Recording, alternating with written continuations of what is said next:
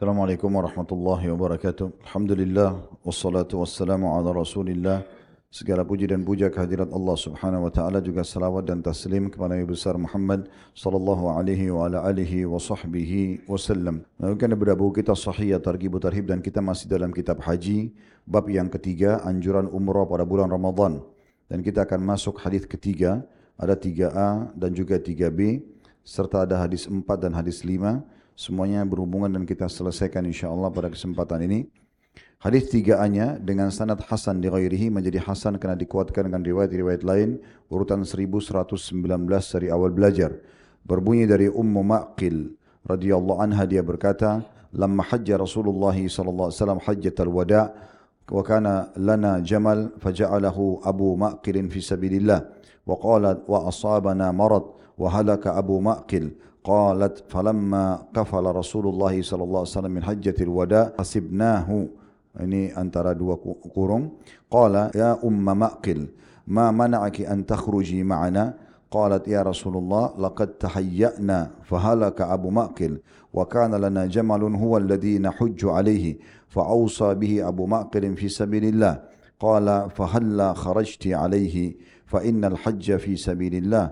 وأما إذا فاتتك هذه الحجة فاعتمري في رمضان فإنها كحجة Ummu Ma'kil menceritakan radhiyallahu anha takala Rasulullah sallallahu alaihi wasallam melakukan haji wada atau haji perpisahan kerana ini haji pertama dan haji terakhir Nabi alaihi salatu wassalam ketika itu kami mempunyai seekor unta yang dimiliki oleh Abu Ma'kil dan dia setelah wafat mewakafkannya di jalan Allah. Lalu kami ditimpa penyakit dan Abu Ma'kil pun meninggal dunia.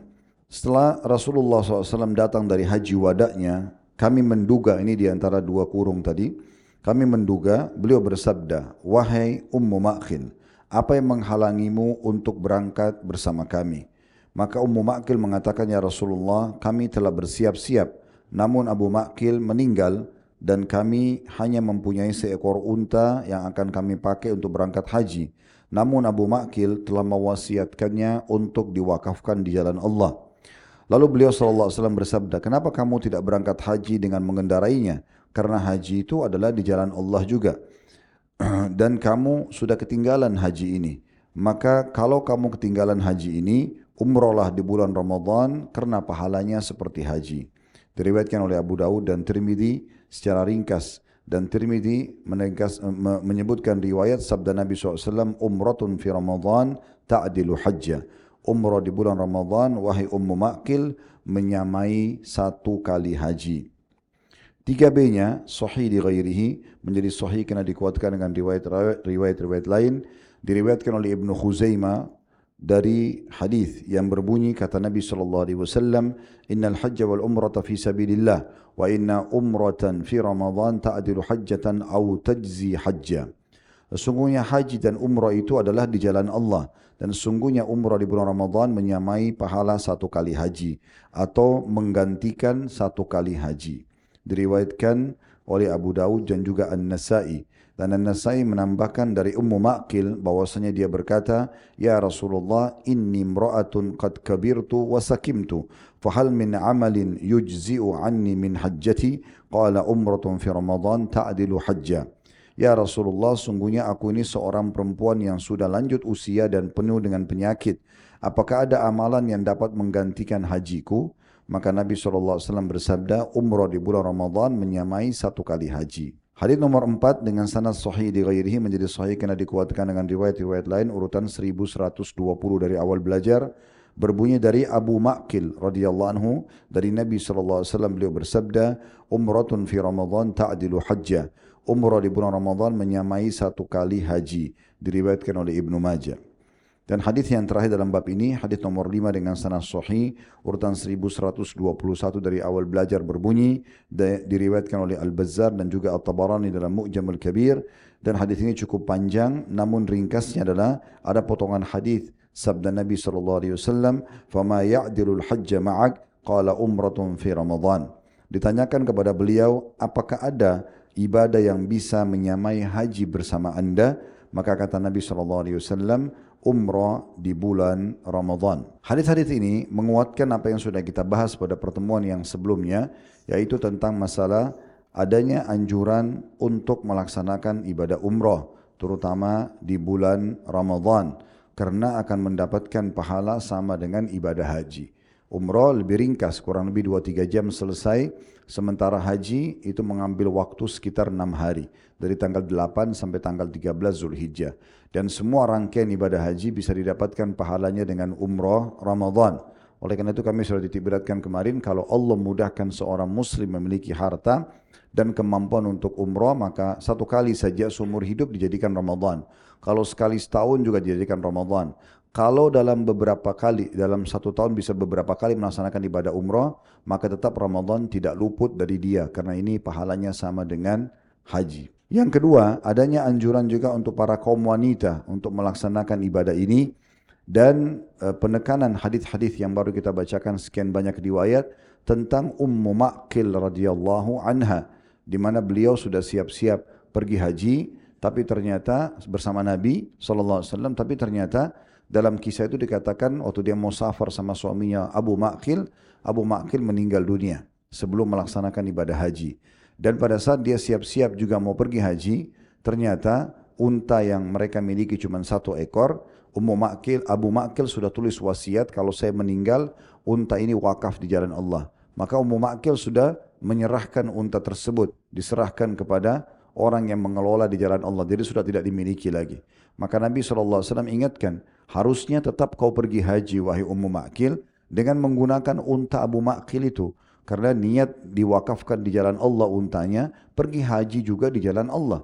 Maka harusnya bisa dilakukan. Tapi karena luput dari dia, untanya sudah terlanjur diberikan kepada orang yang mengelola, maka Nabi SAW mengatakan, kalau begitu haji ini akan luput dari kamu. Tidak ada tunggangan, tidak ada kemampuan. Cobalah usahakan umroh nanti pada saat datang Ramadan karena pahalanya sama dengan haji. Berarti ada motivasi untuk kaum wanita juga mengerjakan. Dan bagaimana Ummul Mukminin radhiyallahu anha, Aisyah dan beberapa istri-istri Nabi sempat melaksanakan umrah dan haji sepeninggal Nabi alaihi salatu wassalam. Pelajaran yang ketiga yang bisa diambil adalah pentingnya seseorang muslim mewakafkan apa yang bisa diwakafkan dari harta dia untuk menambah pahalanya. Di sini Abu Ma'kil mewakafkan untanya jadi kita mungkin di masa sekarang motor, mobil, kendaraan kita wakafkan untuk digunakan di jalan Allah Subhanahu wa taala.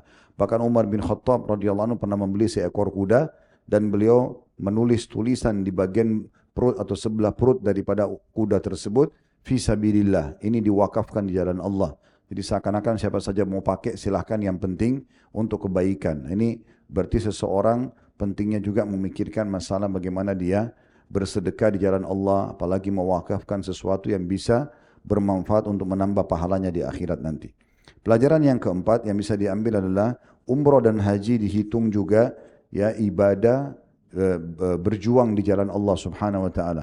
Karena orang meluangkan waktunya, mengeluarkan hartanya dan juga mengikuti perintah-perintah Allah Subhanahu wa taala dalam perjalanan tersebut itu sama dengan orang yang sedang keluar di jalan Allah Subhanahu wa taala. Yang terakhir, yang perlu digarisbawahi adalah pentingnya seorang muslim ini pelajaran yang kelima, memaksimalkan masa kesehatannya dan masa mudanya sebelum tiba masa sakit dan juga masa tua.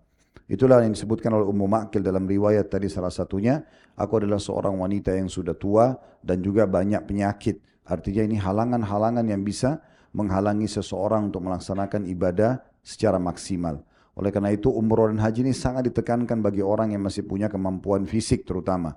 Berapa banyak orang yang Allah bukakan kemampuan finansial tapi mereka tidak melaksanakan ibadah haji dan umrah. Kemarin di tahun ini hampir seluruh jemaah haji, 150 lebih jemaah haji yang berangkat bersama Uhud Tour, rata-rata semua belum pernah haji. Padahal mereka punya kemampuan. Subhanallah. Ada di antara mereka bahkan sempat mau menunda haji dan saya tekankan kepada beliau agar jangan menunda ibadah haji ini. Karena ini kewajiban antum sudah mampu dan tidak boleh. Ya, kalau ada orang yang lewat lima tahun saja dari masa dia diberikan kesehatan badan, kemudian kemampuan finansial dan menundahnya, maka akan terharamkan dari rahmat Allah subhanahu wa ta'ala sebagaimana dijelaskan dalam riwayat-riwayat yang sahih tentunya. Oleh karena itu seseorang harus maksimalkan. Nah itu ibadah haji dan umrah. Tapi ini bisa ditarik dalam semua ibadah yang lain. Seperti sholat berjamaah di masjid, puasa, ya sedekah, apa saja. Selama Allah masih berikan kesempatan, jadikan kesempatan itu adalah kesempatan terakhir dalam hidup kita. Anggap setelah ibadah itu, kita nggak bisa beribadah lagi. Sehingga kita selalu mengejarnya. Mungkin satu detik lagi, mungkin satu menit lagi, mungkin satu jam lagi, kita wafat. Allahu a'lam. Semoga Allah panjangkan umur di atas ketaatannya. Tapi bisa saja kita meninggal itu adalah amal terakhir kita. Berapa banyak orang miskin yang ulurkan tangan kita tolak untuk beri padahal sebenarnya kita punya kemampuan. Berapa banyak orang yang buat kemungkaran kita tidak luruskan. Orang yang butuh nasihat tidak kita nasihati. Kerabat yang mestinya silaturahim atau kita lanjutkan hubungan silaturahim tidak kita lakukan. Orang tua harus dibakti kita lalaikan. Semua ini adalah kesempatan-kesempatan yang harusnya tidak boleh luput dari seorang muslim karena belum tentu bisa terulang apalagi kalau ajalnya sudah datang. Allahu alam. Ini bahasanya semoga bermanfaat dan kedepannya insya Allah kita akan bahas bab keempat masih kitab haji. Anjuran bersikap rendah hati tidak bermewah-mewahan dan mengenakan pakaian paling sederhana dalam haji sebagai sikap meneladani para nabi alaihi wassalatu wassalam. Subhanakallahumma bihamdika asyhadu an la ilaha illa anta astaghfiruka wa atubu ilaik. Wassalamu alaikum warahmatullahi wabarakatuh